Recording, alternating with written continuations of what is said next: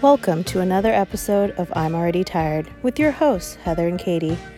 Whether you're starting your day with us or just finished the longest day of your life, take a deep breath and join us because we're already tired.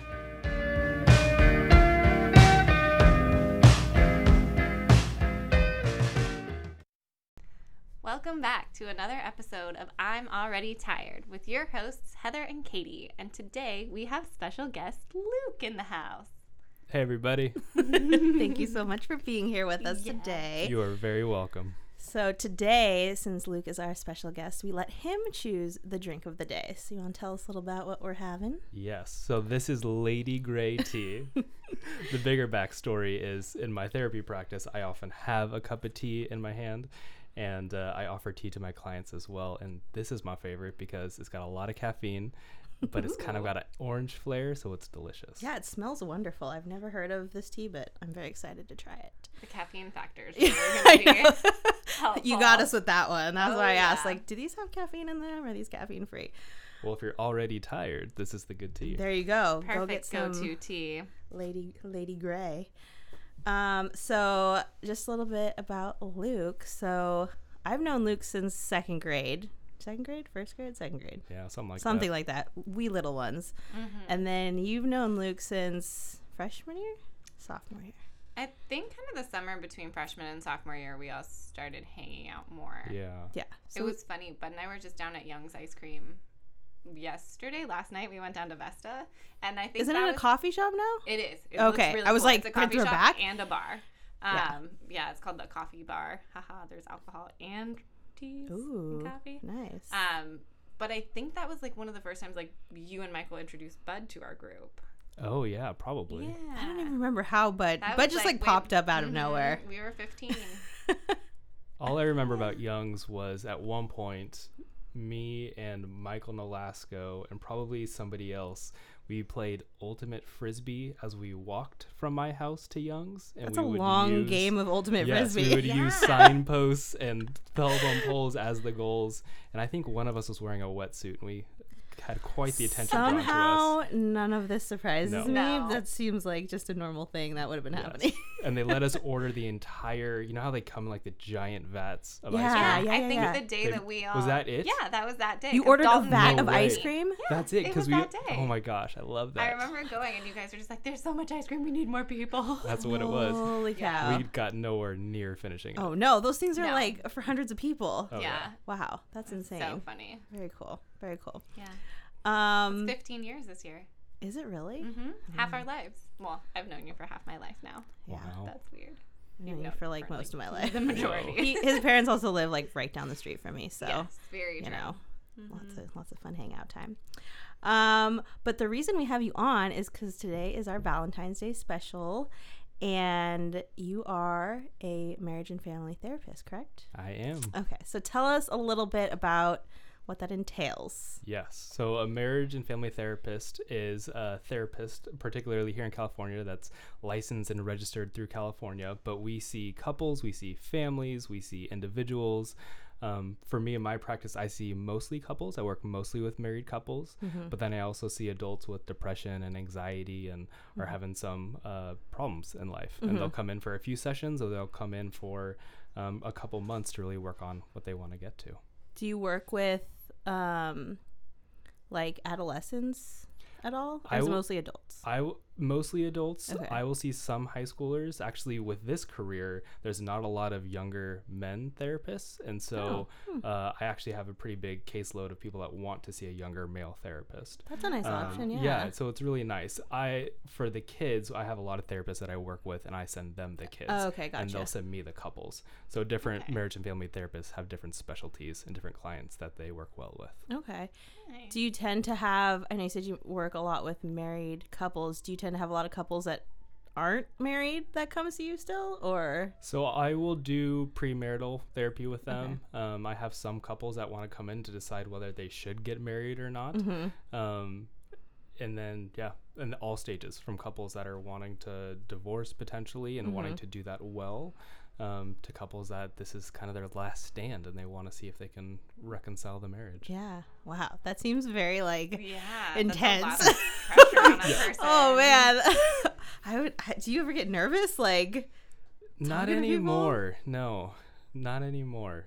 Just because I've seen what it takes to change mm-hmm. and what couples can do to change. Okay. And so I actually have a sense. lot of hope yeah. for reconciliation if the couples are willing to do it. Mm-hmm. Um, so no, I don't get nervous anymore. That's exciting. Is that, do you feel like when there are certain times where people kind of like are able to resolve, does it just so much gratification that you've chosen the right career and this is definitely like your path in life? Yes, those are certainly the glory moments when I'll have couples that say, I never thought that our marriage could be like this again, or I've never experienced oh. this oh. type of relationship so before. It, it's incredible. It. And that's it, because marriage therapy, both yeah. doing it and then the couple's coming, it's a lot of work. Yeah. And so when you get to see the results like that, it's it's incredible. Awesome. Do you use the Prepare and Enrich? Yes, for premarital, yeah. I use Prepare and Enrich. Okay, so, so tell us what Prepare and Enrich is. Mm-hmm. So Prepare and Enrich is one of a handful of really good premarital uh, curriculums out there. So mm-hmm. what the couples do is they take an assessment, and it assesses all the different types of areas of their relationship. And then the therapist or whoever is facilitating it mm-hmm. gets the report, and then they can walk through those areas of uh, in-laws and holidays and finances yep. and roles and expectations and sex and all those big areas of your relationship. Mm-hmm. It's really good. If anybody is even the slightest bit interested in it, I would one hundred percent recommend it. I felt like going into our marriage, I was so much more secure having had done that mm-hmm. and knowing kind of where we were going to have to work at things and where things just kind of came easy. Yeah. It was almost a relief going and being like, wow, okay, I chose the right person. Okay, so then question with the whole premarital counseling, because before Heather and Bud, like, the only time I'd ever heard of it or people doing it is, like, through the church.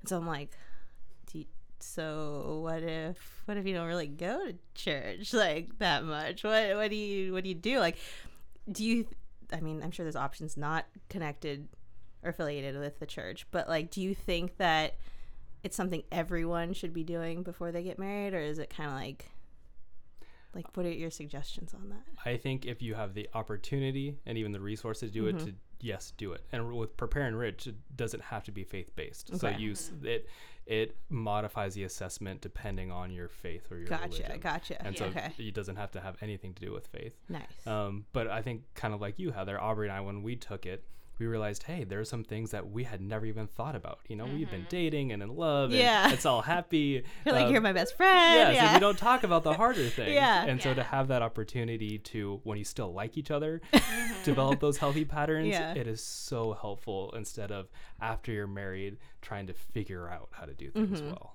Yeah, I have to say, I think one of the things that got asked that totally threw me for a loop, and I don't remember if the woman asked us directly, or if it, I don't think it was part of the assessment. I think she had kind of brought up, like, so if you can't have kids, like, what do you what do? What are you gonna do? Ooh. And we were like, mm, I never really considered that, and we kind of paused for a minute. And I was like, well, I feel like at a point, if we can't, then adoption. Mm-hmm. But that was a conversation that we had to have, because that's not just an obvious, like, oh, if we can't biologically have kids, we're obviously, like, yeah. that's a conversation. And yeah. then she went into further, so, you know, if something happens to your child, mm. are you going to be able to come back together?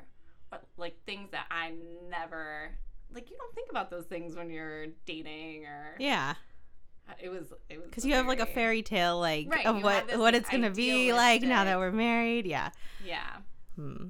Yeah. It was very interesting, but it definitely it, it makes you think. It makes you think about who you're with and how you're gonna be able to withstand, and mm-hmm. it was very eye opening. Good to know. Good to know. Making mental notes. Mm-hmm. Um. Okay. Question: do you watch Married at First Sight? No. Oh my God. Okay. You need to watch this show. I think about you every time I watch it because there's therapists on it. I'm like, oh my God, Luke, I wonder if Luke watches this. Um, okay. So premise, if people listening don't know what Married at First Sight is, it's on Lifetime, I think. Yeah. So it's these people that have kind of given up on dating. They want to just be married and like find their soulmates. And so they have to apply for the show. And then there's, uh, I think there's, there's an M F T on there There used to be a sex therapist. I don't know if she's on there anymore. There's like a sociologist. Like there's a bunch of different professionals, and they have to go through a battery of like different tests and questionnaires and interviews.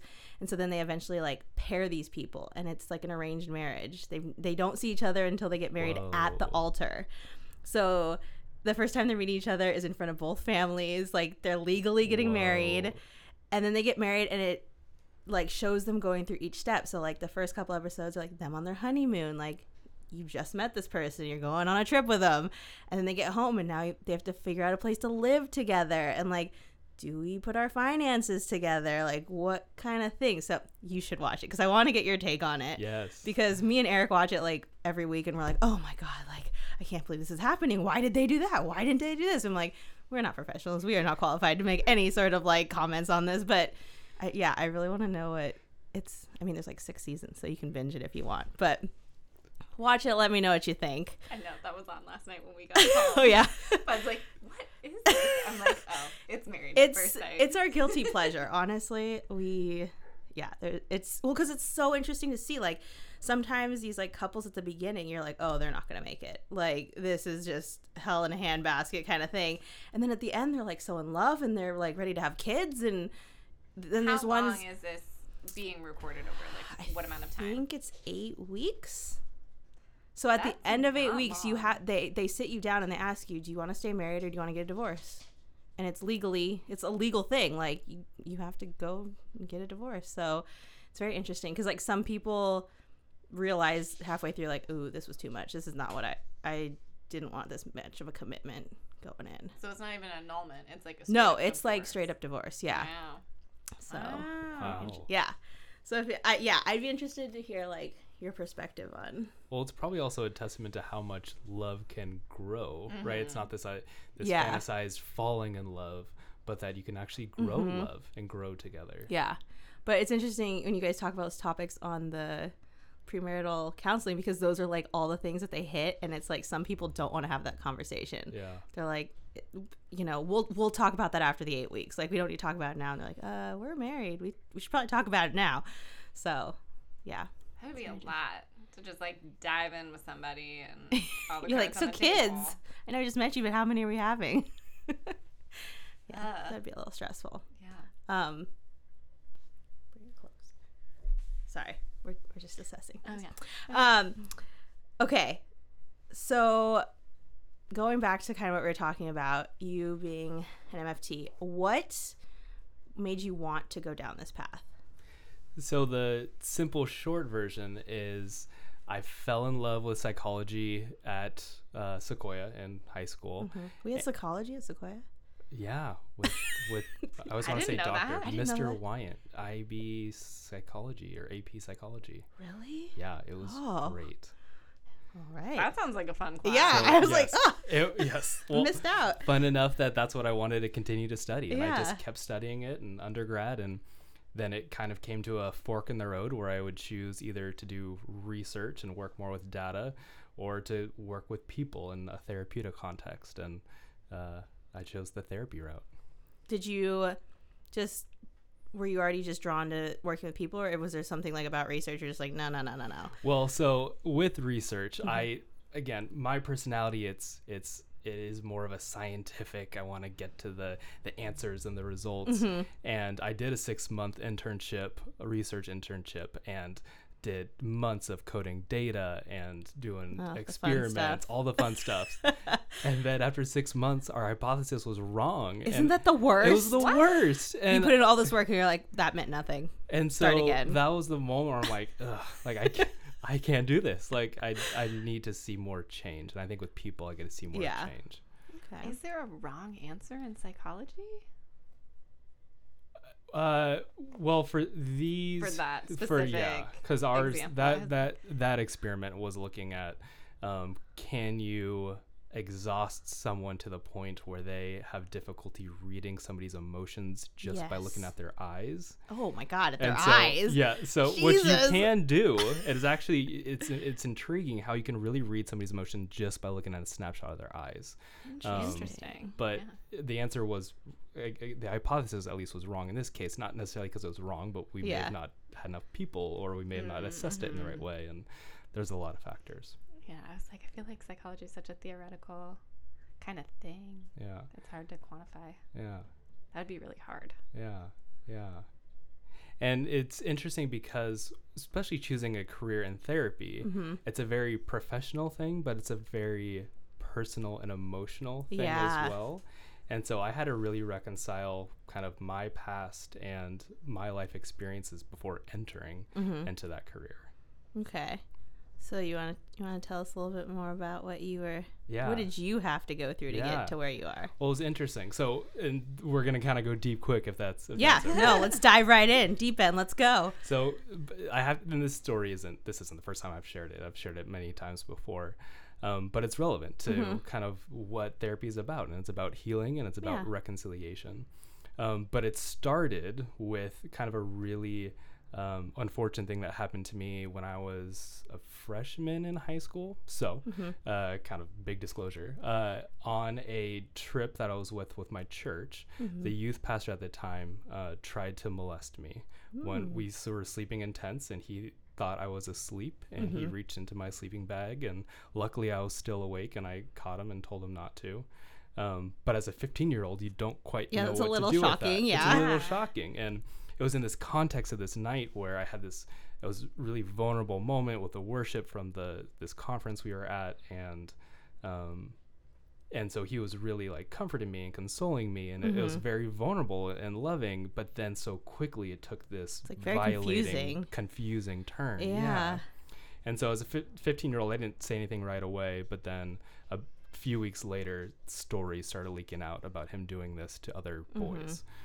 Um, and so long story short, he was convicted of this, sent to jail, and the whole thing. Mm-hmm. Um, but for me, it taught me, hey, deep, vulnerable relationships aren't safe. Mm-hmm. And so I don't want to be emotionally vulnerable. I don't want to um, trust other people. I don't want to trust the church mm-hmm. and, and spiritual leadership.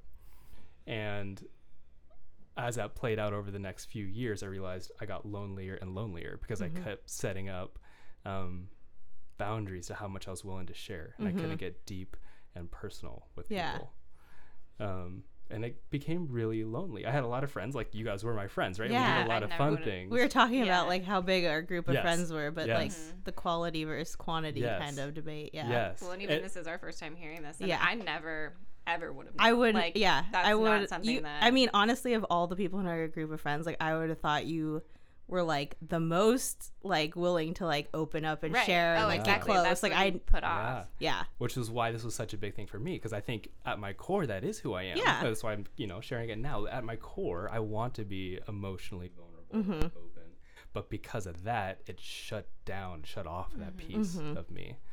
Um and then out of that, I realized I needed to get help around it. So mm-hmm. with talking through Uh, it with a therapist, talking about it with friends, um, getting some really healthy healing around it, I mm-hmm. started to see, hey, this brokenness mm-hmm. um, can be healed. Mm-hmm. The, the emotion is really painful and messy, but yet there can become this forgiveness and beauty and redemption out of it. Mm-hmm.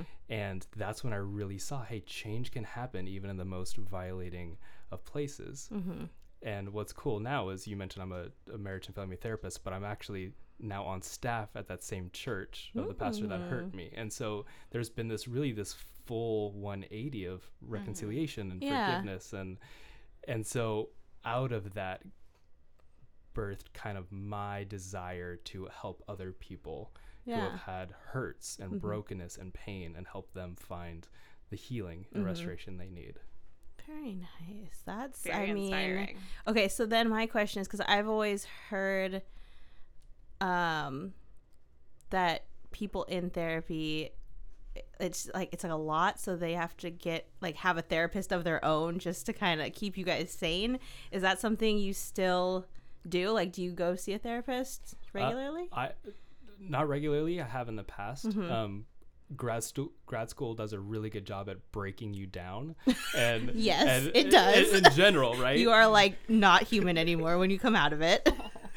And so on top of that, they they emotionally vet you and break you down too, right? Okay. Because sometimes there's people out there that want to heal, they want to fix, but it's out of sense of fixing themselves indirectly, yeah um which takes away from your client or the person you're mm-hmm. trying to help. And so uh, I did a lot of that healing in, in grad school. But yes, therapists have been uh, helpful for me at different points throughout my years. Okay. My question is for someone, because like I've been to therapy too before, and the it really is about finding the right person to talk to, I feel like. I've definitely been to some therapists where like I sit down and they're like projecting things. And I'm like, how did we get here? Like, I didn't even say anything. Like, uh, okay. And it just kind of rubbed me the wrong way. And so then I kind of had to shop around and like find the right person. And when you do find the right person, it's like, oh, magical. Like, this is great. You know, I can finally actually open up and feel like someone's like listening to me kind of thing. Um, but I mean, therapy is not cheap. uh, Sorry. So how do you, we all got to make a living. Um, how do you suggest people go about finding the right fit, you know, without having to, because I mean, a lot of the people I know that want to go to therapy don't have the means to find the right therapist by, you know, going to different sessions. Like, how do you suggest people go about that? So first start, if you can get a referral, not mm-hmm. just a referral through your insurance, but through a friend or somebody mm. else that okay. recommends their therapist, is a great way to do it. But always call the therapist first and try to have a, a phone conversation, because often mm. you can find kind of the chemistry and the fit over the phone. You know, there's an option. That's yes. a great idea. Yes. And and I tell people to present their problem. Say, hey, this is what I want to work on. Mm-hmm. How do you foresee helping me with this? Okay. And the therapist over the phone, especially a good one, will be able to actually guesstimate what a therapy treatment plan might look like. Okay. So then over wow. that conversation, and it can only take five, ten minutes, you get to know kind of their personality, the fit, but then also what they would want to do with uh, your process in therapy. Oh, that's great. That's a great piece of advice. I feel like not many people know at all. No. I I always helpful. just thought it was going to be like, you know, when you call like a lawyer and they're like, oh, well, I'm charging you for this phone call, you know, I'll send you the bill. Uh. You're like, oh God, I was, I just wanted basic information. I didn't know this was like a session. So now I know I can call and it'll be okay. Um, no, that's great. I like, have you ever been to therapy? I have not. Mm. I don't feel like I don't need therapy. I should probably go at some Everyone point, needs but... therapy for one reason or another. Yeah. yeah. Well, see, now you can call around if you're yeah, interested in, uh, you know, finding someone. Mm-hmm. All right. So let's get back into a little bit more talk about couples, since this is our Valentine's Day episode. Uh, okay, so what are some things you think all couples should be doing and shouldn't be doing? Ooh, all right. Um, let's start with should. Okay. So couples should be taking an inventory on their intimacy. Uh, okay. And every area of our life we get evaluated at some point, or mm-hmm. we have a check-in or a checkup at some point.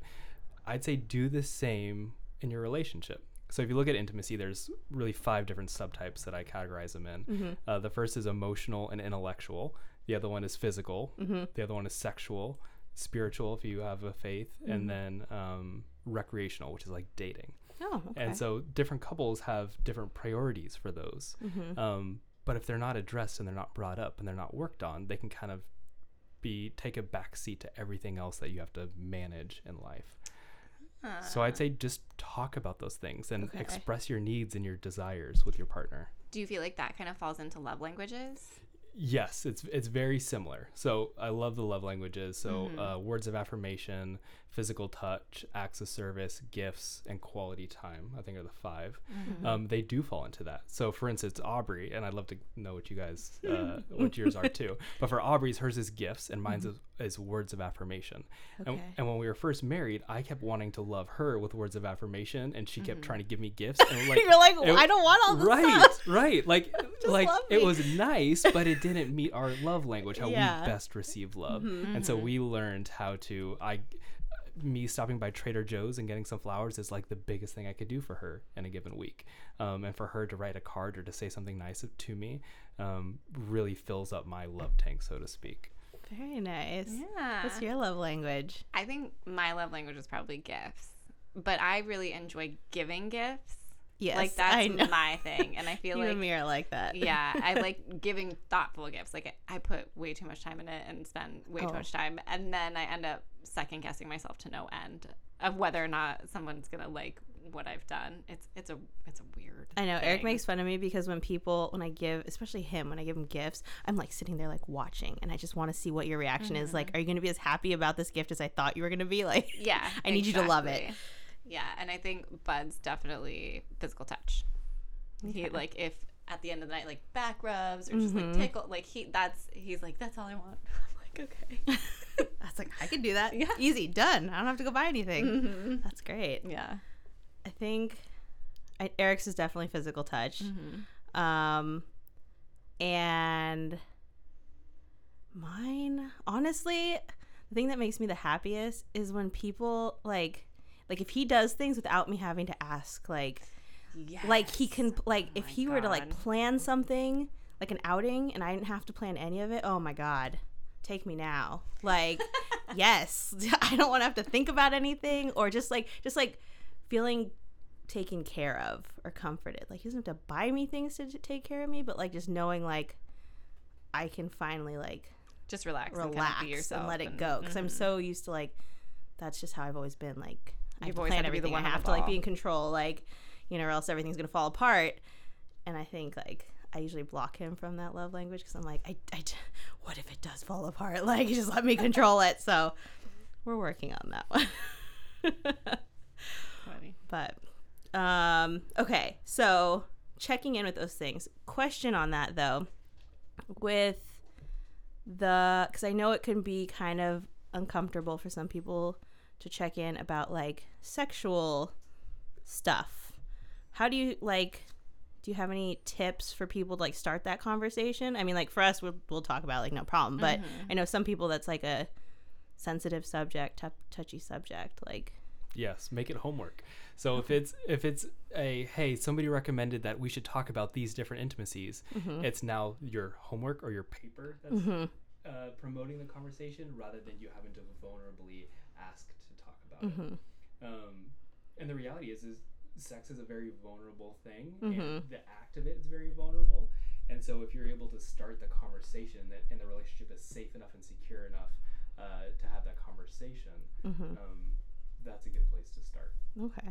So then what do you suggest for um, people, because there's some people I've talked to who it's not necessarily something that happened with their current partner, but maybe some sort of trauma or something sexually related happened prior, and it's one of those conversations they kind of have to have with their current partner because those things may still creep in and like affect them in their current one. Like, how do you, because I know for the partner it might be uncomfortable to hear those things about their partner, or for them it might be something awkward to bring up. Like, how do you kind of, because that, I mean, that would hinder their yeah growth in that area. Yeah, that's a great question, and something that's really hard to do but mm-hmm. really important to do.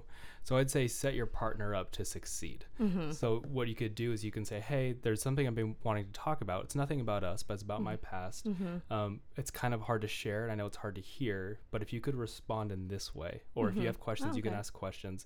But because they may not know what to do with that information. Yeah, and I they feel may like it not could freak know some people out. Yeah. And then that makes it more vulnerable for you, because then the person sharing could feel rejected, or they could feel um, like they were re-triggered or re-violated mm-hmm. again by sharing it. So set your partner up well by giving them expectations for how to respond or what to say. Mm-hmm. Um, yeah. Is that something like if a couple came in to like have that discussion with you as like a guide through that, is that something you would do, or would you send them to like a sex therapist? No, I can one hundred percent okay. do that. And I, and I have those conversations actually quite frequently. Oh, nice. Okay. Um, Yeah, so you could see a sex therapist if you're wanting to really focus on that area of your life specifically, mm-hmm. be just because their training will be much more in-depth mm-hmm. than mine training. Um, but for those types of conversations, really when you're talking about the violation and the emotion mm-hmm. and how it affects the relationship, a marriage and family therapist is a great person to see for that. Good to know. Yeah, Good to know. Absolutely. All right. So do you have any more questions about things they should be doing? I don't think so. Not about should. I have a, I have something in my mind that you had recommended to us that we should not. Oh, yes. And we partook for a while and then we caved, which was a television in our bedroom. Oh. Yeah. Yeah. Yes. Like, I, I would forget, love to hear about this. Yeah. I forget when it was. I think we were still in the old apartment, and you guys, you were like, yeah, if you can avoid it, like, don't put a T V in your bedroom. And we were like, oh, okay, like Luke said, we can't. Like, so we did. Luke we, said like, we have time. to do it. And then one Black Friday, the deals oh, were well, too good. I mean, you know. And is that why Bud was grumpy with me for so many years? I don't think he's so. like, God damn it, he's the one. He's why. My my reasoning? Yeah, yeah. Okay. So I think the bed should be reserved for sex and for sleep. Okay. Um, okay. Especially if, if folks have trouble with intimacy or with sleep, mm-hmm. having that bed be that safe place and that calming place. Mm-hmm. Um, if it's T V, it could become you're not as vulnerable. You're not as intimate because you have another object in the room that mm-hmm. you're watching and you're not connecting with one another. Um, and then it could also inhibit sleep as well. Mm-hmm. And so those are the two reasons. Uh, obviously, they're not a make it or break it, yeah. but a general recommendation. Uh, it would be the same with having being on your phone in bed as well, you know. Mm-hmm. And I I fall prey to that, which yeah. is just as worse or just as bad as the T V, right? Mm-hmm. Where Aubrey and I will be on our phones, turned away from each other in the bed, and it, you're like, "Good night, yeah." Bye. It has no benefit to our life, and mm-hmm. it has no benefit to our relationship. So as much as you can keep the bed in the bedroom about you two, the better. I like Which that. Which is very valid. I one hundred percent understand that. Yeah. No, I mean, it makes sense. Totally. We were actually just talking about this last night, Bud and I, because I saw something on the news about kids and, like, when they're the most vulnerable mm-hmm. to being, like, preyed upon in social media is at night when they're home in their room doing their own thing on their phone. Oh, yeah. And so Bud and I just had this conversation about, like, when she gets old enough and she has a phone, Callie is not taking it into her room. Like, I think that's a great rule. Like, everyone, all of us. Put your charging phone. phone out in the kitchen yeah, or something. Exactly. Yeah, exactly. I was like, we're going to have to follow it, too, because I'm not doing that. Like, that's not something I want to have to worry about. Yeah. So. Oh, God. I don't even... You'll have to worry about that eventually, too. Yes, I know. I know. All the fun things. Yeah. Okay. So, other. Th- oh, no, go ahead. No, I was just, I think I was going to say what you were going to say. Are there any other? Oh, yeah. Other than the T V, not in the bedroom. Any hard no's for yeah. relationships? Um, secrets. That's a good one, yeah. Or a hard no. And it'd be one of those things where I, the hard don't as well, right? Mm-hmm. Um, Again, if you're wanting to build intimacy and have a deep relationship, you can't have secrets. And even mm-hmm. the small things, the extra purchase, the extra, mm-hmm. oh, I'm just going to buy this with cash so it doesn't show up on the credit card statement, those types mm-hmm. of things. As much transparency you can have in your relationship, this, the more depth and intimacy and joy you will get mm-hmm. out of it. Um, so secrets are a hard no. Okay. That's a good one. Mm-hmm. I think that's. Yeah, I'm trying to think. I'm like, do we keep secrets? I, I feel like it would be unintentional if it was. I don't know. And if it's unintentional, those aren't the big. That's yeah, like, I bought like, you this and I can't yeah. tell you where it is. And like, yeah. or why There's, you can't go under the bed or anything like no, that. I did that the other day. He opened a drawer. I'm like, not that drawer. Oh, when Valentine's he found the Day M and M's? Stuff. Yeah. Mm. Brad, I bought him M and M's for Valentine's Day. And I hid him in the cupboard. And he's like, he pulled him out. Katie yeah. was here. He's like, oh, were these for me? You're like, damn it. Yes, that's fine. You can eat them now. Okay, so no T V, don't keep secrets. You've heard it here from the professional. What do you think is the best way for couples to communicate? Because I know, like, at least, or it doesn't even have to be couples. It could be families to communicate. Like, I know mm-hmm. with um, my family, we get very, like, flustered when, like, hot topics come up, and so our, like, volume gets louder, and, like, we end up just, like, someone end up just getting upset and, like, walking out. So, like, when we have something very important to, like, talk to each other about, we write each other notes, like, letters, and it's like, here, this is what I need to say. I don't want to come out angry. Like, I'll give you time to process it, and, like, you don't get the chance to interrupt me. Yeah, it's that, and then it's also, like, we know that whatever the response is going to be, it's like, I'm going to write you a letter back. So everyone can just kind of like, and then eventually we talk like to each other about it, but it's like for that initial like. Interesting. So you don't like yell at each other yeah. and, you know, it gives you time to think out what you actually wanted to say versus like scream at people. But your face yeah. is like, no, you're I, fucking this up. Don't don't write the letters. Like, I totally understand what you're saying, because especially if we're talking about communication when there's any type of conflict at play, mm-hmm. Mm-hmm. we don't want to be in that dysregulated state. Yeah. Right. So when we especially are in conflict, we can get into the the fight, flight, or freeze mm-hmm. almost, um, which usually shows up as blaming, shaming, performing in some way, or withdrawing. And if you notice yourself doing that, yeah, it's not going to play well for the conversation. So mm-hmm. for me, when I'm most dysregulated, I feel like I'm not good enough. I feel like I'm inadequate and I'm insecure. And so when I feel those things, I usually withdraw. Uh, I usually um, kind of close down, or I get anxious. Mm-hmm. And so that's when I'm not communicating well, when I'm in that fight, flight, or freeze yeah. mode. And so taking breaks is huge. And so for you, it sounds like, yeah, it's taking breaks. It's writing the letter because mm-hmm. you're at a calm state. But go for a walk around the block, eat a snack, do deep breathing exercises, do the Headspace app so you can slow your heart rate down, slow your breathing down, and get back to a regulated state. Okay. How do you feel like there is one, t- like, do you tend to, I guess, prescribe a type of communication to people more than others? Like, um, you know, everyone sit down once a week and, like, you know, air everything out, or, you know, write in a journal and then read it out to each other. Like, is there anything? No, I'd others? say pick your battles, right? But mm-hmm. uh, the classics of I statements and reflective listening are mm-hmm. gold. And you'll hear that on almost every marriage workshop you go to. It's the first thing they teach you uh, when you're becoming a therapist. But I statements being, hey, I'm feeling not good enough or not prioritized right now. Mm-hmm. Because when my wife comes up to me and she says, I'm just feeling really small and inadequate, I don't want to fight her, right? I don't want to like, con- come on, bring yeah, it like, on. All right, let me, uh, yeah, let me, let me violate the vulnerability. I want to, I want to enter into her emotion and her experience. Um, and then reflective listening is simply repeating back what the other person said or paraphrasing it. It's as simple as that, but it's as effective as that, because what it does is it shows the other person that they are known and understood. Um, a really big deal is often people think you have to agree to be understood. It's not the case. You can agree, or excuse me, you can understand someone and know someone without fully agreeing with them. I feel that. Is that your yeah. daily? No, that's in relation to family. Oh, yes. My dad okay. specifically. I feel like there's quite a few topics where I understand his point of view, but we absolutely do not agree on mm-hmm. things. And that's something that's like come up in my household a few times, where now we're just kind of like, we can't talk about that. And we know we can't. And it's just a subject that we have to let go. Mm-hmm.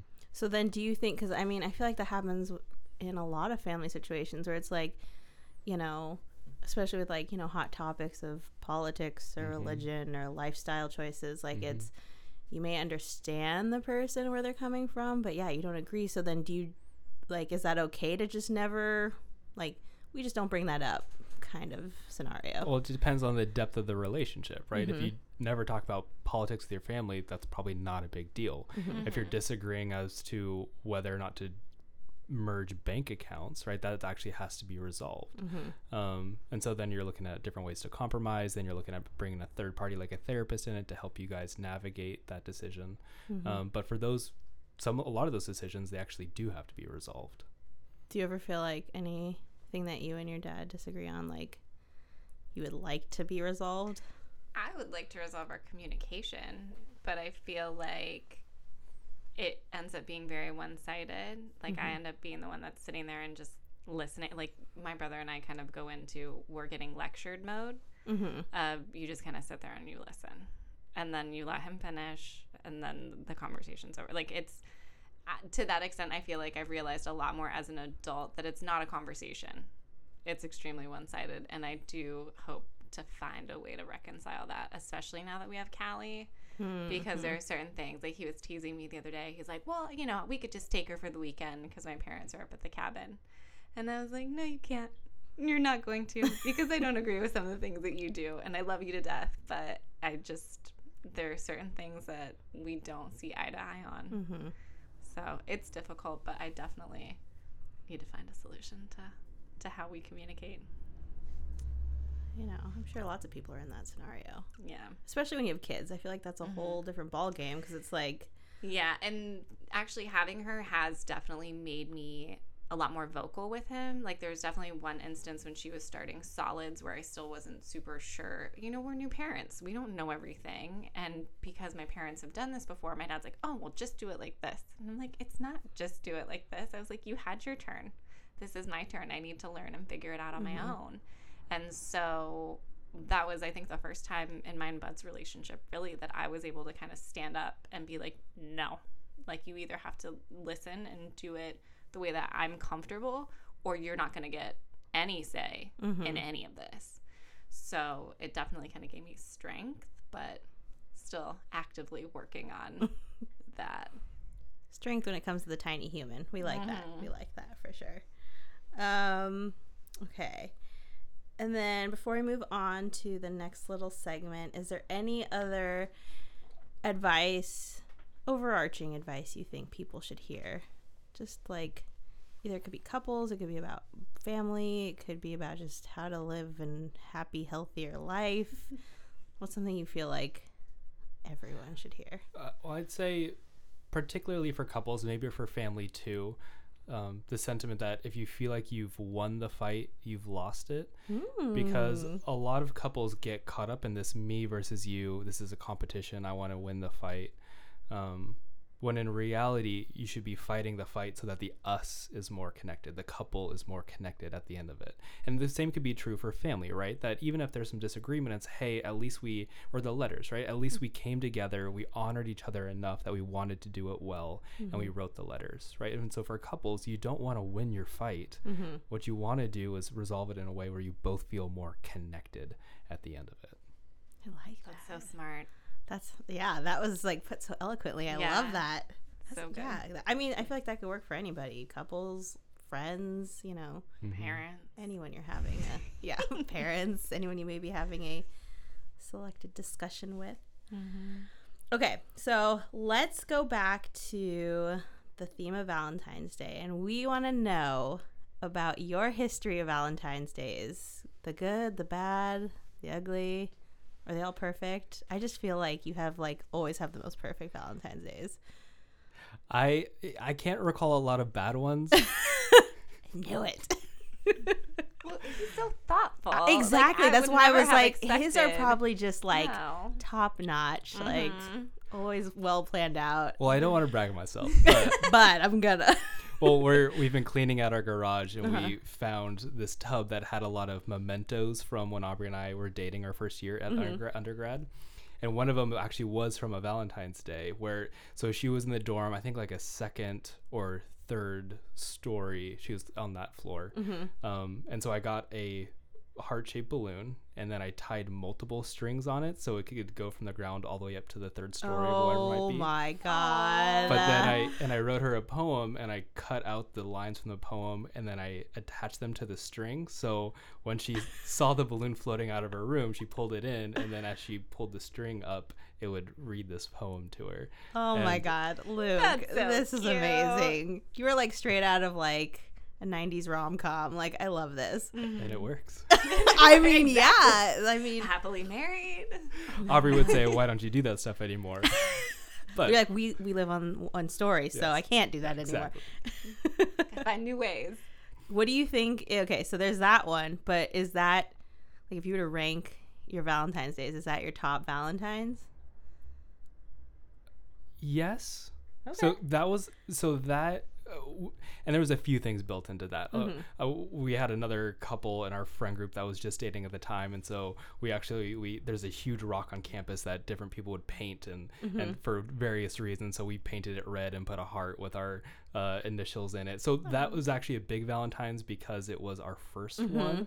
Mm-hmm. Um, and we were madly in love, and so we yeah. wanted to really make it fun. So I'd say that was the best. Yeah. Very nice. Aww. Are you guys, do you guys have like, I mean, I don't want to, like, spoil anything, but do you have anything planned for Valentine's Day this year? So we're going up to Redding. So we, okay. so Redding is where we met, mm-hmm. um, and it's where we love to go. Mm-hmm. Uh, it's my self-care city. I get to go biking and paddleboarding nice. and shooting nice. and coffee and breweries and all that fun all stuff. All the fun things. All the fun things. And her best friend's up there, and mm-hmm. there's restaurants we love to to revisit. Mm-hmm. And so we'll be nothing uh, specifically romantic, but a very good weekend. Just like a full adventure yes, kind of exactly. thing. Oh, I love That's that. That's so good. Do you guys have anything planned for Valentine's Day?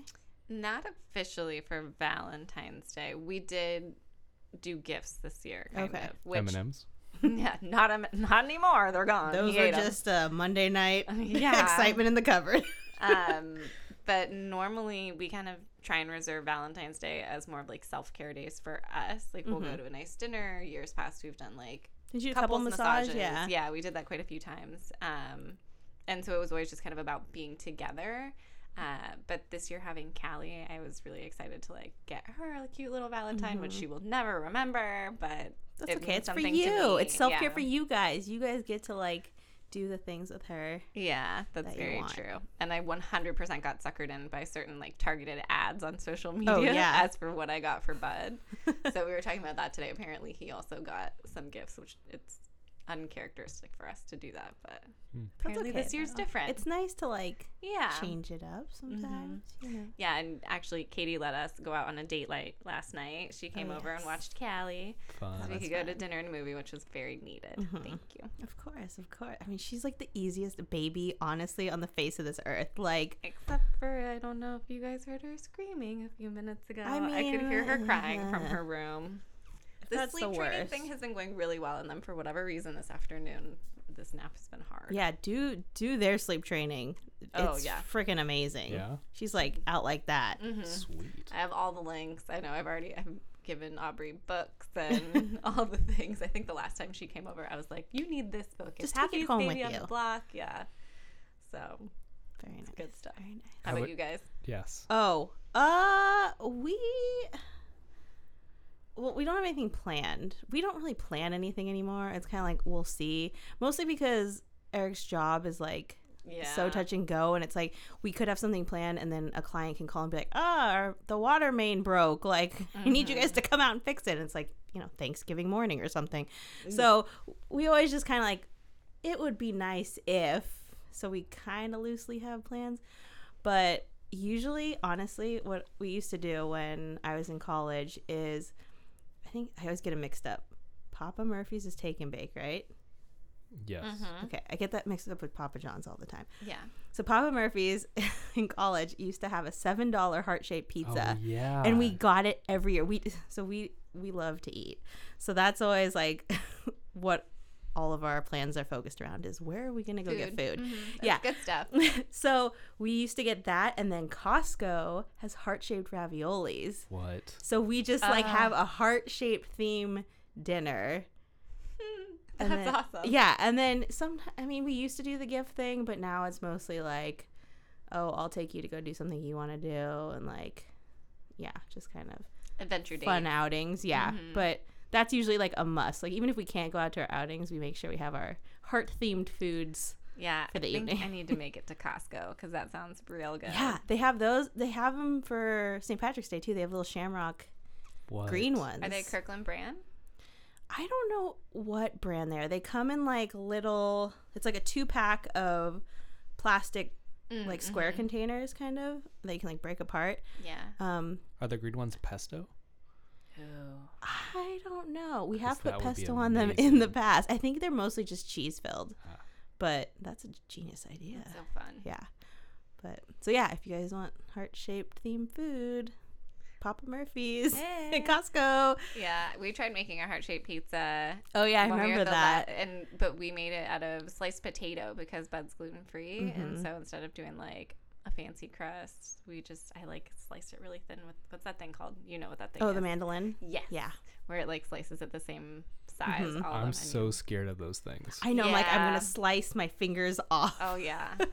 They're so handy, though. There's so many objects that we got for our wedding that Katie knows how to use. Oh, my God. I know. I Heather's Kitchen is like the funnest place to be know, because it's like, like they got one of everything. And like, I have nowhere to store these things, nor do I have the money to buy them. So I'm like, I'm just going to come over and cook in your kitchen if that's okay and use yeah. all your fun things. Cooking does not relax me. Like, I made pulled pork for Super Bowl Sunday. Oh, so and stressed I out. She I was texted so stressed Katie out. fourteen thousand times. And I'm like, I'm going to do it wrong. Like, you put it in an Instant Pot and it cooks itself. I, there's no way to do it wrong, and I was panicking that I'm like, this does not bring me joy. This is not like calming to me. I don't enjoy this. No, but it turned out great. It did. You did it was fantastic. Delicious. Everything I was, was very proud of you. Very proud of you. Okay, So let's get into the nitty gritty. So we asked people to send us questions for Luke so he can give us his professional advice on these scenarios. Do I get paid for this portion? You are being paid in tea and jelly beans. You brought the tea. I don't okay. think well, you got the hot water to go with your tea and jelly beans. And deal. Spending time with us. Double deal. Okay. So the first question we got sent in was, and some of these are kind of like, I was like, whoa, intense questions. Uh, how do you handle overbearing in-laws when your significant other always takes their side? And what if the in-laws like to play the victim in most scenarios? Can you say it one more time? Because that's there's a few factors. Okay, so we'll start with like the first part of the question. So how do you handle overbearing in-laws just in general? Boundaries. Okay. What if they ignore your boundaries? Firmer boundaries. Firmer boundaries. So just always stick to your boundaries. Stick to your boundaries. So boundaries could be um, time. It mm-hmm. could be distance. So for instance, when um, Aubrey and I first got married, we, again, love my parents, love her parents, mm-hmm. but we wanted to create kind of our own usness. And so we decided to not live in the same city where family was, just mm-hmm. to kind of create our own grocery show- mm-hmm. stores and yeah. our own areas. Um, so space could be one, or time. Hey, we can go over your parents' house, but we're going to keep it to an hour, hour and a half. Ooh, that's a good one. Yes. That is good. Um, and then, as we've kind of mentioned already, the topics of conversation. Mm-hmm. And so you can set boundaries in all different ways. It'll be really important. And even if you feel like, hey, my parents are totally fine, like, what's the problem? What your partner doesn't realize, or what you may not realize, is you're desensitized to the way mm, your right. parents do things and the way your family does things. Yeah. Oh, and they're not used to it. And so they have to grow into that.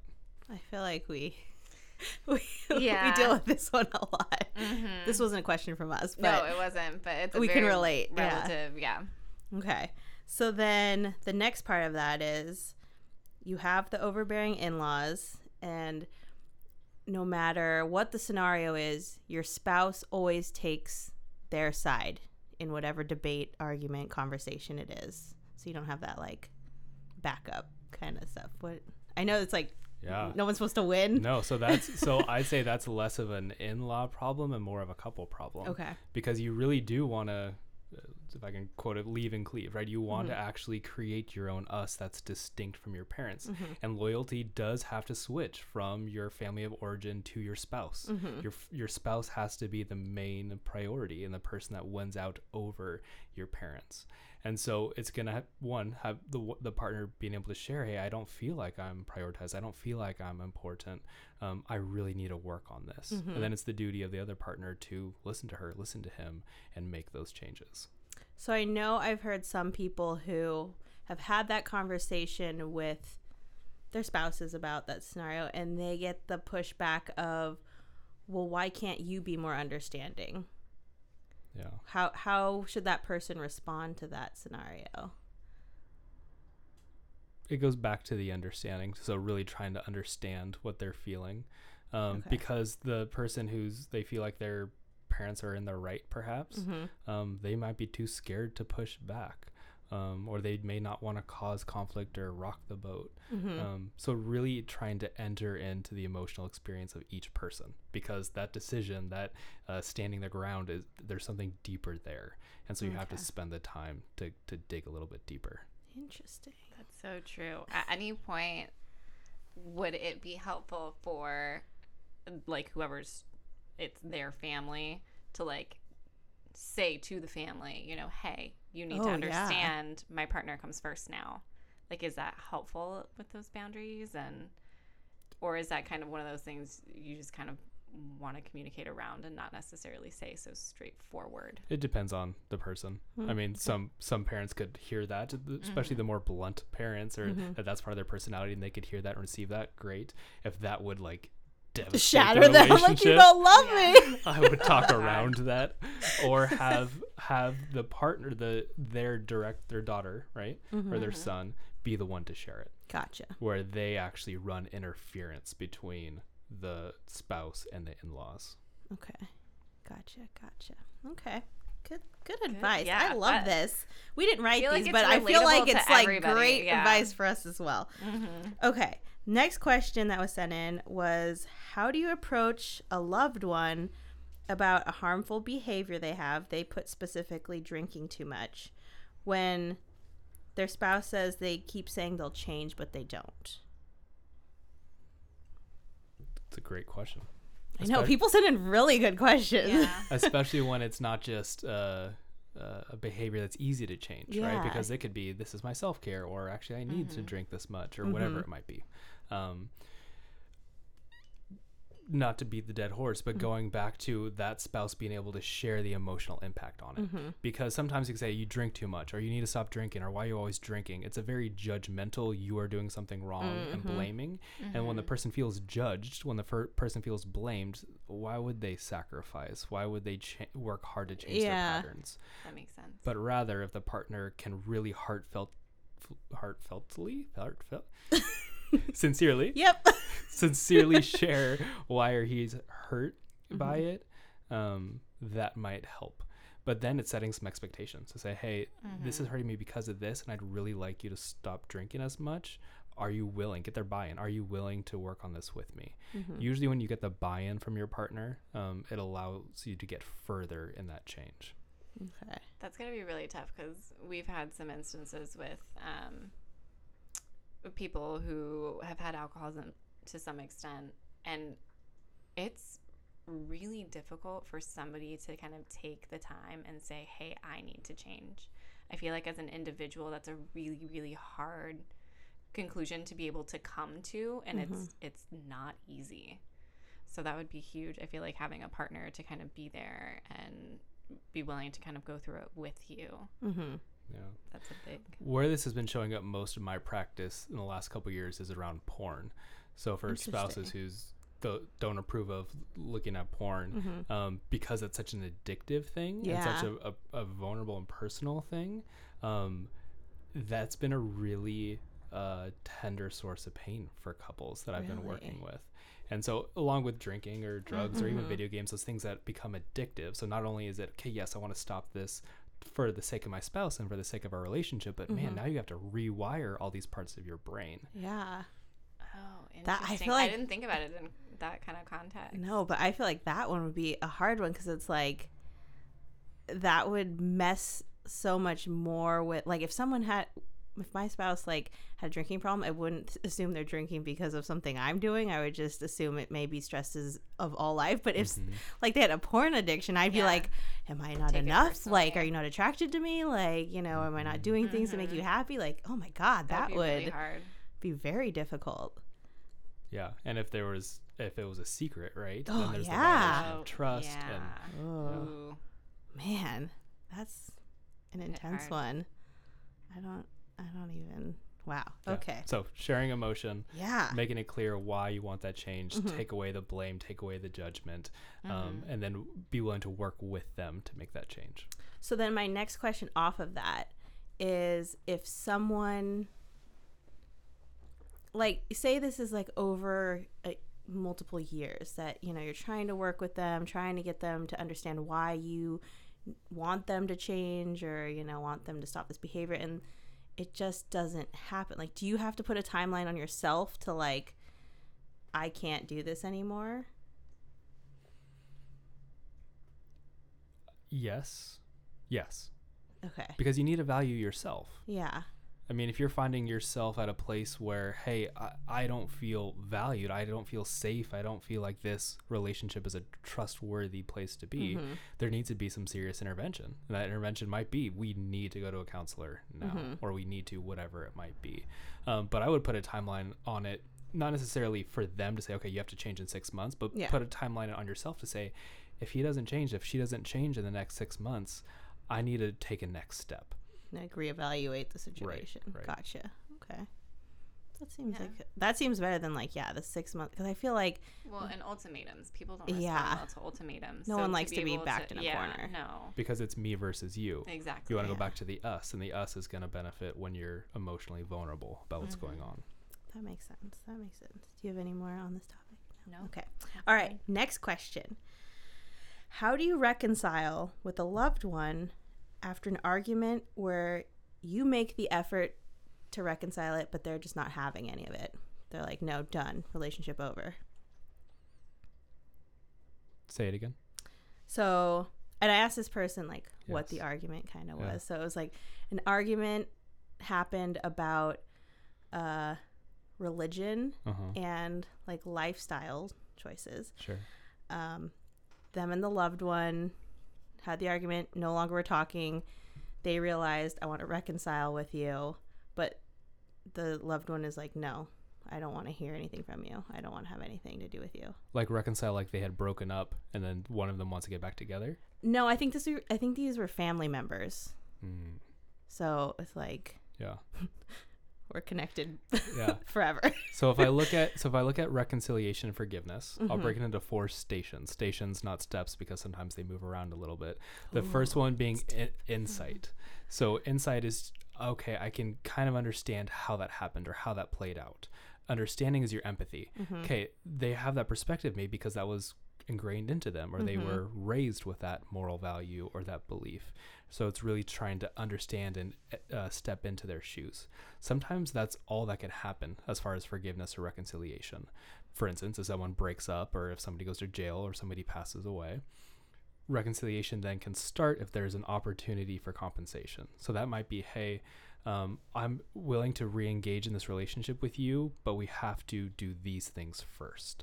Um, or we have to have this conversation, or when we bring up this conversation, you can't do these things. Um, it's almost as if the transgressor is the one that's walking ninety percent across the bridge, and the other person is walking just the ten percent. And then the last stage would be the overt forgiveness or the reconciliation.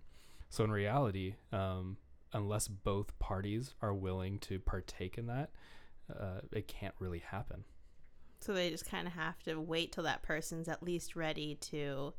Mm-hmm. Let them know that they'll consider, yeah, like that reconciliation, yeah, which is hard because then you yeah. have to really settle into the acceptance of it, which yeah. is a really difficult thing. Have oh. you ever been in that scenario? No, I no. couldn't imagine. That'd be really hard. Oh man. So I have a question then, because me and Eric always debate about this, because he's very the type of person that family can do whatever they want to you, they can treat you however, but they're family no matter what. I don't and resonate I will with that at all. Yeah, and like they'll, you know, I I love them no matter what, forgive and forget, that kind of thing. I am very much the opposite. Like there are people in my family that I have completely cut off, and I'm just like, I can't have you in my life because of X, Y, and Z. And I mean, I've moved on, I'm fine, like, you know, I there's not a part of me that feels like I'm missing their inclusion into my life anymore. But we have that debate, like, is it okay to just cut people out, especially if they're family? Like, what are your thoughts on that? I I think it goes back to, you need to make sure that you're safe and you're valuing yourself, mm-hmm. and if you need to assert boundaries to do that, mm-hmm. fine. This shows up a lot, uh, and Heather, you kind of alluded to it, with mm-hmm. grandkids and grandparents. Mm-hmm. So if you, as an individual, have set boundaries with parents, mm-hmm. but now grandkids come into play, they feel like they have a right to have time with their grandkids. And if, as the grandkids grow older, they want to be able to hang out with their grandparents. Yeah. And so boundaries get uh, fuzzier in that way. Mm. Um, I'd say family, uh, and this is perhaps more personal than professional, but I think families deserve an... Uh, minus really violating transgressions, mm-hmm. families deserve a second chance, perhaps mm-hmm. one more chance than you would give somebody else. Mm-hmm. Um, but if it's unsafe and or toxic, I'd say it's fair to to set really clear boundaries and even potentially cut people out of your life. Okay. Yeah. Good to know. Hard. All of this stuff is hard. This, this is the kind of stuff that makes me anxious. Like, Bud's totally fine cutting people out. My I know. Me kept, and Bud are very on the same yeah, page about my this. My dad's cut people out. Like, after my grandfather passed, we don't talk to his side of the family anymore because of some of the things that had happened, like, towards yeah. the end. And it just, it's one of those things where I'm like, I, I don't understand. Like, me personally, it's a really hard thing to be like, well, how do you cut somebody like that out? I don't know. And it's it's interesting because I feel like as you grow older, you kind of realize that parents and people that you looked up to, they're human beings, they make mistakes, yeah and so I feel like as you grow up, things become a lot more clear about oh, past one hundred percent situations. I was definitely one of those people that like idolized my parents and thought they could do no wrong, and you grow up and be an adult and you're like, oh, okay, so they didn't have it figured out and they did the best they could. Yeah. And they did what they thought was right, but by no means is it perfect. Yeah. So. I think, yeah. And it's interesting because I, I think back on that because whenever me and Eric do get in this debate, like, you know, I, the, my position for him is always, I know you love them, but, like, I feel like sometimes they aren't respecting him or valuing him for what he gives, like the respect and value he gives to other people. Mm-hmm. And so for me, I think there was so much that's happened in my past that I realized, like, I wasn't valuing myself and, like, I was putting myself in very dangerous, like, situations where, you know, I was just like, I I'm worth nothing and I'm okay with that at that point. And so I think after that, having gone through those things, it's like now I have so much more, like, value and worth for myself that I'm like, if you don't, like, give me the respect back that I'm giving you, it's kind of like, and it's like, I mean, if someone's like does something once or twice, okay, but I feel like I'm the type of person where if it's big enough, I'm like, no, like, I can't go back to, like, that past self. And it's interesting though, because, like, Eric's never really gone through, like, he's not gone through what I went through, so I wonder, like, if that's why I'm so much more like, oh, done, cut, out, like, yeah. bye. And he's just like, oh, I'll give him, like, a thousandth chance yeah. because we're family and I love them. And so yeah. it's interesting though, like, how much I wonder.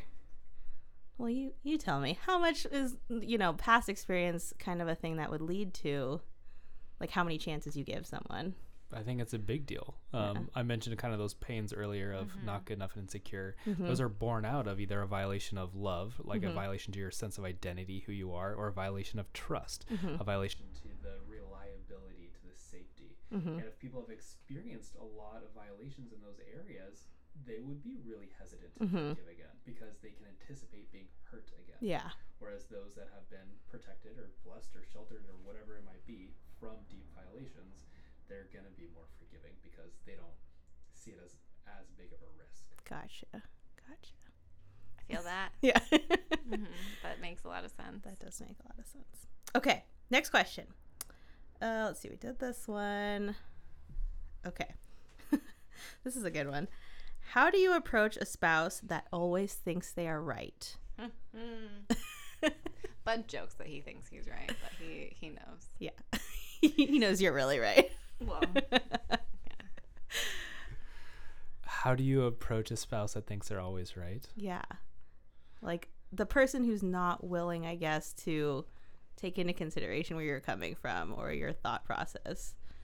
To help them understand what the impact of that is, right? Mm-hmm. Some people are really prideful or they honestly do think they're right all the time mm-hmm. and they're not seeing the impact that it has. So let them know the impact that it has. It's not a, again, it's not a, I'm going to fight you or, or prove that you're wrong or prove that you're mm-hmm. right or rub it in your face. It's the, when you're always right, I feel completely deflated. I feel like I'm an idiot and mm-hmm. I don't want to be in a relationship where I feel like I'm an idiot all the time. It's a good way to state it. Yeah. Hey, I feel like that could relate to other relationships too. Yeah, that totally. With your spouse. You think of work relationships, right? Yeah. You or work friendships, or mm-hmm. even with your supervisor, you want to be able to be in a relationship where there's this mutual respect and mm-hmm. ability to provide feedback, right? Mm-hmm. And if one person's always right, it's going to be a really difficult work relationship to be mm-hmm. in. So I have a question on that. So I started doing that actually after I went to therapy because they're like, let them know how you feel. I'm like, oh, I can't do that. They'll be mad at me.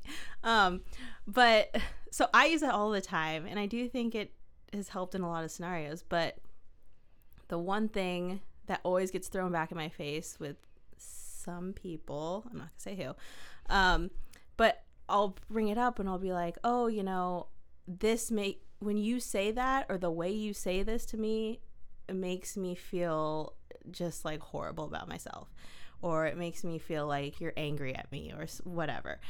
And the response I get back is, you need to stop being so sensitive. If Ew. You weren't so anxious, if you didn't have anxiety, this wouldn't be a problem. Normal people don't have this problem. So so what I just do now is I just don't even, like, I kind of can anticipate if I respond to the situation, this is just what's going to happen. So I most of the time just suck it up and, like, walk away. how do you... Which is really difficult because then you is. can't get any more you just intimate keep or vulnerable that, in those relationships. Yeah, you just keep taking the way they say things and do things. And so it's just like, I'm like, well, I'm just going to feel like this forever. Just, mm-hmm. There's no point. They're not going to listen. So then how do you, if it gets to that point where something gets thrown at you, how do you then let them know, like, what would be the next step in trying to get them to understand when you've clearly verbalized it, but nothing's really like coming of that? That person uh, needs kind of education, mm-hmm. or they need to have somebody help them see it. Okay. If they're unwilling to listen to their spouse or partner or family member, mm-hmm. if they're unwilling, that's a really unfortunate circumstance, yeah. because they're saying essentially, I'm not willing to grow deeper with you. I'm okay. not willing to become more intimate with you. Gotcha. And so whether it's a therapist helping them, whether it's a, a mentor, mm-hmm. uh, my wife and I have a, a mentor couple that meets with us once every quarter. Oh, um, that's which so is, cool. It's incredible. We've been married yeah. over fifty years, and just their sheer that. amount of wisdom and experience. Um, when we get to some things like that, we allow them to speak into our relationship, and we hold their their answers as gold. Mm-hmm. Um, they're really one of the main factors that we had in helping us decide whether to uh, have a kid or not. Mm. Um, so I'd say to be able to have somebody that's trusted speak into that mm-hmm. is a necessary next step. So first of all, how do you find a mentor coupled you to have meet to, with? You have to date them. So don't yeah. get in a, don't get in a relationship with a mentor couple just like, hey, let's sign up and do this. Let's be friends. Because chemistry is a huge factor um, if you want a mentor. And so um, I'd say kind of approach them. So it's it's easier in my context because there's a lot of couples at church that I interact with. Oh yeah, that's true. Um, but in other contexts, it might be a family friend. Mm-hmm. Um, it might be a coworker. And you can say, hey, I, I've heard you guys have been married for fifty years. Can we go out to lunch once? We'd love to pick your brain on a few things. And then that's if that cool. goes well and you liked it, and always pay for their, try to at least always pay for their thing, yeah. their lunch. But if that goes well, ask them to do it again mm-hmm. and then again. And then you could say, hey, can we make this more formal? Can we meet once a quarter? Something like that. But you have to date that's, them. That's that's awesome. Genius. I never thought about that. I don't know that there's any couples that I would, in like in our circle, I'm trying to think of anybody who's been married for a super long time that I feel like I would want to take that advice from. That's really cool. Yeah. And lunch is always cheaper than therapy. Well, it depends if you add the extra guac on. That's true. That could get pricey. True. true. um, yeah. No, that's. So then, okay. We got mentors. That's that's a good option. What if, cause this is not Eric, just putting that out there, um, but it's a family member. But do you then suggest that me and this family member go to therapy together? Or am I telling them like, well, you got some stuff you got to work out before we can work on our relationship? You could bring another family member into it. Okay. A family member that you equally respect and kind of has the same amount of authority. Mm-hmm. You're right. It probably wouldn't be appropriate to jump into a therapy session. Uh, yeah. But I think bringing in a close family member that okay. you feel has an objective, um, unbiased perspective would okay. be a good route. Good. Stuff. The wheels are spinning in my mind of like who this is relative to in my life and how yeah. I'm gonna go about my next conversation. Like this is super helpful. Yeah, no, I mean this uh, these uh, again, we didn't write any of these questions, but I love them because mm-hmm. these are ones that I didn't even think of, and I'm like, oh, this makes so much sense. Like yeah, relevant like to everybody. Mm-hmm, it relates back to so many different things. Yeah. Okay, we got two more. Uh, okay, this one is ooh, this is a good one. What are your thoughts on married couples having friends of the opposite sex? Scenario one is the friend is from before they got married versus making a friend after they've been married. Uh, it comes down to the expectations for the couples. Mm-hmm. Um, so personal example, uh, for Aubrey and I, we have no problem with it. Um, but we say, don't go, don't be at our house together mm-hmm. um, alone. Um, but coffee, lunch, things in public, that's mm-hmm. fine. Um, if it's extended periods of time or like a long road trip, we have a conversation around who it is. Mm-hmm. Um, but so I'm totally okay with it, mm-hmm. but there needs to be some expectations around mm-hmm. what it looks like and what you're comfortable with. Okay. Does it then, does it play any role in what you guys do if the friend is single versus in a relationship themselves? Sure. I mean, it's just something to be more aware of, mm-hmm. right? I mean... There's always more, not always more, but there's often more uh, potential or opportunities for the single person wanting to cross boundaries than mm-hmm. the married person would have. Mm-hmm. So then what if, um, say the person had, because I feel like I, I hear about this a lot where um, maybe the guy has this really, or it could be the girl, one of them has a really good friend of the opposite sex that they've been friends with, I don't know, for like the past ten years or something. And they hang out like all the time. And now they're in this relationship and like the significant other has a problem with them spending so much time with this friend, but it's like they've had this long relationship ahead of time. That question could play into, uh, or at least where I've seen it play out, is this person has a really good relationship and a really good friendship. Mm-hmm. Um, and so there's a lot of emotional uh, disclosure there, mm-hmm. right? They're, because they have so much history, mm-hmm. they're able to share a lot of things with this friend that they don't necessarily share with the spouse. So mm-hmm. the spouse can almost get, or the partner, whoever it might be, might get more jealous yeah. in those cases. Mm-hmm. Um, I think there's kind of this natural reality that the more time you spend with someone and the deeper you grow, there is more uh, opportunity for attraction. And so I mm-hmm. think it's actually valid concern to have. Mm-hmm. Um, and so if that spouse is getting uncomfortable, then honor your spouse, right? I mean, mm-hmm. or your partner, whoever it might mm-hmm. be. Um, and honor it in a way where it's not, okay, I'm never going to hang out with that friend anymore, but mm-hmm. honor it in a way where, hey, let's have this conversation. Hey, is there any kind of mistrust behind this? Mm-hmm. Or, hey, are you sensing something or noticing something that I'm not picking up on because I'm open to that feedback? Mm-hmm. So I'd say honor them by uh, opening up that conversation. Mm-hmm. What if those people dated in the past? Then I would just have uh, um, a much higher... Well, not... Well, let me see how I want to phrase that. It doesn't necessarily mean that anything's going to happen, mm-hmm. but I'd say you might want to be a little more hesitant than if somebody... if they hadn't dated in the past, perhaps. Okay.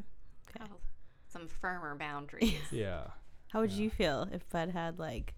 We're both very jealous people, so not work out well. Say that probably wouldn't go well. Yeah, I feel like he'd be just as just yeah. as jealous the other way around. But you figure we've known each other for forever, fifteen yeah. years. Yeah, he knows every person that I've ever kissed in my entire life, has met them, knows them. Yeah. So I mean, I don't think I'm a yep. good example. Yeah. Well, that's one of those examples where, hey, yeah, we just hang out in groups. Like, don't have to that's to true. censor that mm-hmm. relationship, friendship at all. Mm-hmm. We just do it in groups. Yeah. And that's totally okay. Then everyone's present and yeah. accounted for. Yeah. So everyone's still here. No one's left. Gone off into the corner. Perfect. Okay, last one. This is a good one I think everyone needs to hear. Uh, how do you handle getting yourself out of an abusive relationship? So, um, first step is to resource yourself and make sure that you're safe. Mm-hmm. Um, CORA is a C O R A is mm-hmm. an organization you can Google. They help uh, people get out of those relationships and get shelter and the resources they need. Is that like a nationwide thing or just in California? Uh, I don't know. Okay. Um, it's been my main referral. I'm not quite sure if it's nationwide. Okay. Um, but come up with a safety plan to get out. And okay. so what I'd say is have a bag with an extra set of keys and mm-hmm. a change of clothes. Uh, if you have your kids, an extra change of clothes with them. Um, make sure that that bag is subtle, so it's not just like a suitcase in your yeah, closet. Yeah, like I'm ready to go right, at any moment's right. time, yeah. Um, it might have to be hidden in the trunk of your car, or it might have to be um, just a drawer with all those things, so you know you could just unload that drawer into a big purse and leave. Mm-hmm. Um, and then have somewhere set up to go, where you know, hey, I can go over to this friend's house, I can go over to this mom's house. Um, call the police if needed. Police mm-hmm. can just do an escort, or it's not a big thing where they can just come and, and make sure that you get out of the house safely into your car. And that's mm-hmm. all it is. Um, that's just the practical things for safety. Mm-hmm. It's obviously a much bigger process, right? Because yeah. you're leaving someone that you do love and you do care about, and it's really scary to get out of those situations. Mm-hmm. Um, so then you certainly need to seek professional help um, mm-hmm. to process through those things. Is that something that, when you say seek professional help, that they should be doing on their own, or they should be trying to do with the spouse? If there's safety issues, on their own. Okay. Because they won't feel safe to bring up those things in a therapy session anyways. Mm-hmm. And a good therapist would pick up on that and make sure they get an individual therapy. Um, telling your doctor, even at mm-hmm. a normal checkup, usually doctors have a really good screening. I'm perhaps yeah, you, I know no. I know every time I take Aubrey to a baby appointment, like, check your always, skin, yeah, the, any bruises. The, yeah, it's always, is he beating you? I'm like, no, I'm not beating. Like, I'm okay. Yeah, but yeah, they do that. It's good every time because through pregnancy you go in a lot, and every time I had there's like a dry erase like laminated thing, and it was like, are you safe in your home yeah. and in your relationship? And you had to mark it every time you went in. Oh my I'm very God. thankful that they yeah. do stuff like that. Bud and I are kind of like, haha. But for some yeah. people, it's yeah. a really serious, important thing. And yeah. I'm glad that it's becoming more yeah. uh, normalized. Mm-hmm. In college, when I played rugby, it was horrible because I had bruises all over me. And they were like big bruises and they were dark. And so Eric like was so glad when I stopped playing rugby because he's like, when we walk out and you're in shorts in the summer, people give me the dirtiest looks. Oh my God. Like people are just Man. glaring. And my doctor would ask me all the time, like, are you... are you okay? And I'm like, oh yeah, these, I just got tackled. And they're like, you got tackled? I'm like, no, no, no, no, no. Like in a game, in a game, not at home. I promise. We're okay. Everything's okay. But yeah, there are screenings because like they taught us that in school too. Like what we do if, for. yeah, if your patient comes in, even if they're not willing to like say anything, just being like what signs to look out for in mm-hmm. case you have to make that judgment call of you're not safe to leave here. I want to make sure you're okay. Um, okay. So then, pack bag, make sure you have a place to go. For the place to go, does it, do you suggest it's someone that the spouse like doesn't know where they live or like isn't super close with? Because I feel like that's what they always portray in the movies, like you leave and then they show up, the spouse shows up yeah, yeah at the like friend's angrily. house or whatever. Mm-hmm. Like what do you suggest for that? I if that's practical, I mean if mm-hmm. you have a friend that's close enough that your spouse doesn't know where they live, fantastic. Mm-hmm. Oftentimes that won't be available, yeah in which case the police get involved and restraining orders happen, and mm-hmm. yeah you just have to get law enforcement involved. Gotcha. Okay, and then the second part to this question is, what if you're in the situation where your spouse controls your finances, or you're in a scenario where there's like a visa involved, so now your whole like immigration status is potentially yeah in jeopardy? yeah I can't speak to the immigration or the visa. mm-hmm. um I know there's there's nonprofits mm-hmm. that you could probably look up, and they I would imagine have lawyers that you can consult with about that. mm-hmm. um I'd, I'd obviously highly recommend that. mm-hmm. Um as far as finances, yeah it, it's hard to keep money, especially if your partner is really controlling. It's gonna mm-hmm. be hard for you to hide money anyways. yeah um And so that's where people like, or organizations like CORA would be able to help. Okay. Um, with subsidized housing or a shelter, food, that type of thing. Nice. Okay. So good to know. CORA, look it up. We'll link it in our in our post yeah. for this if you guys need resources. Um, okay. Do you have any more hard hitting questions? We're gonna go to fun stuff now. No, I thought out. like all of that was super informative. I'm over here taking notes on like things to remember. What did Luke say to do? To what did he say not yeah. to do? It was so good. Okay. Um okay, so now we have some we got all that kind of deep, heavy stuff out. We're gonna do some fun, weird questions that were, we just asked our guests. We didn't ask Bud these, but that's because he's going to be a regular. He'll so, be, yeah. yeah, he'll which, be here Which again. I tried to cheat because you told me that you were going to ask these to all your guests, so I listened to the end of Bud's last podcast, oh, and they weren't we on you. there. Like, I know. Oh, man. We'll ask Bud these next time when Eric's here. Yeah. Um, okay, so the first one is, what would you name a boat if you had one? Ooh. I don't know that I would know my question, like my I answers know. to this. Like my first thought is like, I think there was that Reddit poll, like the Bodie McBoat Face, like that was the one. And like I, every time I think of owning a boat, like I just want to like tag onto that. Um, it, I don't. It would have to be punny. Yeah, like, it has to have some Those kind of. Those are always boat the best pun.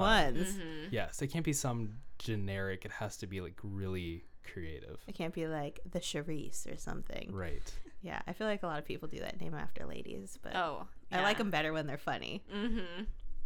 Or it'd be funny just to name it after a man. Like do something like completely like, like the Bud. Yeah, Mister Mister Frank. Okay, That's so weird. It'd have to be something punny. We'll let you think about that one a little. Mm-hmm. Okay, what is the most useless talent you have? All my talents are useful. They're gonna say are useless. The u- most useless talent I have? Yeah. Like, I guess it'd be Ooh. like a party trick almost. Yeah, basically. Like, oh, I could wiggle my ears. It doesn't add anything to my resume, but. Yeah, I'm a therapist. I'm not really the life of the party. People are like, I don't want to talk to you. You're going to evaluate me. Like, we'll oh, just keep it there. Oh, my gosh. We do, because we do get-togethers with therapists, like corporate get-togethers, and they are the most, no offense, boring events, because you got a bunch of introverted therapists oh, that, God. like, that are really good at small talk, but they never really, yes. Are there uh, many therapists that are extroverts? There's not a ton, hmm. because they probably feel cooped up in an. In a, yeah, I feel like that'd be hard for them to like day. sit and like listen to other people like all yeah. day long. They're definitely out there, especially the ones that like to work with kids and families oh, that, that have sense. that more yeah. energetic yeah. style. Um, useless talent, I. I don't know. That's a great question. See, that's how I, I thought. Can, I was like, I wouldn't know the question. Like, to be hit on the spot with this yeah. is hard. I can make coffee in like eight different ways. Oh, which, that's pretty cool. Which I think is really cool and I think is useful. But when I ask people, like, hey, do you want coffee? How do you want it brewed?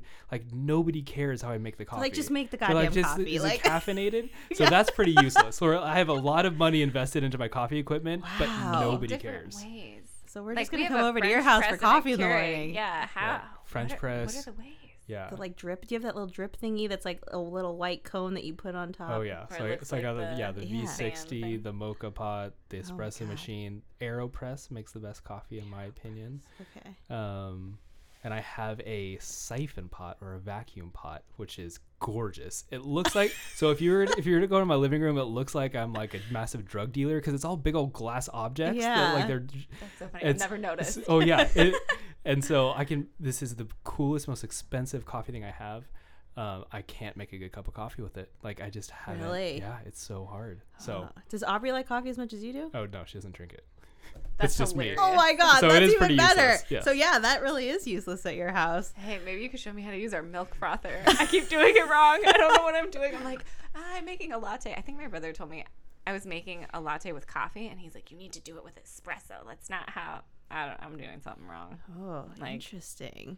No, we went to we went to Seattle. We went to that like Starbucks Reserve, yeah. like the fancy place. Yeah. And yeah, they kept asking us like, do you want your coffee? Which way do you want your coffee made? I'm like, hot? Hot or cold? Is that what you're asking me? Hot. I'll take hot. They're like, no, no, no. We have Watching, this machine and this machine. I was like, pick one. Not the most expensive one, but pick one and I'll take that. I got an Emerald City Mule, which is like a coffee cocktail. Oh, yeah. Ooh. They have a bar there. Have you yeah. been there? Where? Have you been to Seattle? Yes. Have you been to the Starbucks Reserve? It's not there? the one in Pike's Place. It's the one that's like up in the middle of the city with no. the roastery. No, I haven't been to that. Ooh, one. you gotta go. But they have a lot of cool coffee shops. I hit a few of them when we yeah. were up there. Yeah. That this place, it's like they have like coffee tastings, so they mm-hmm. like pairings. You get, like, there's a lights. whole section for pairings. Cool. There's like a place that sounds like your living room where there's like all these glass yes. containers and you can get coffee made any sort of way. And then there's a full service bar where mm-hmm. there's cocktails, coffee cocktails huh. that they make super it's so fancy. Trippy. It's very love cool. it there. Road you trip. Ta- mm-hmm. Yeah, take a trip up just for that all if right. you're a coffee Seattle fiend. Hey, baby moon.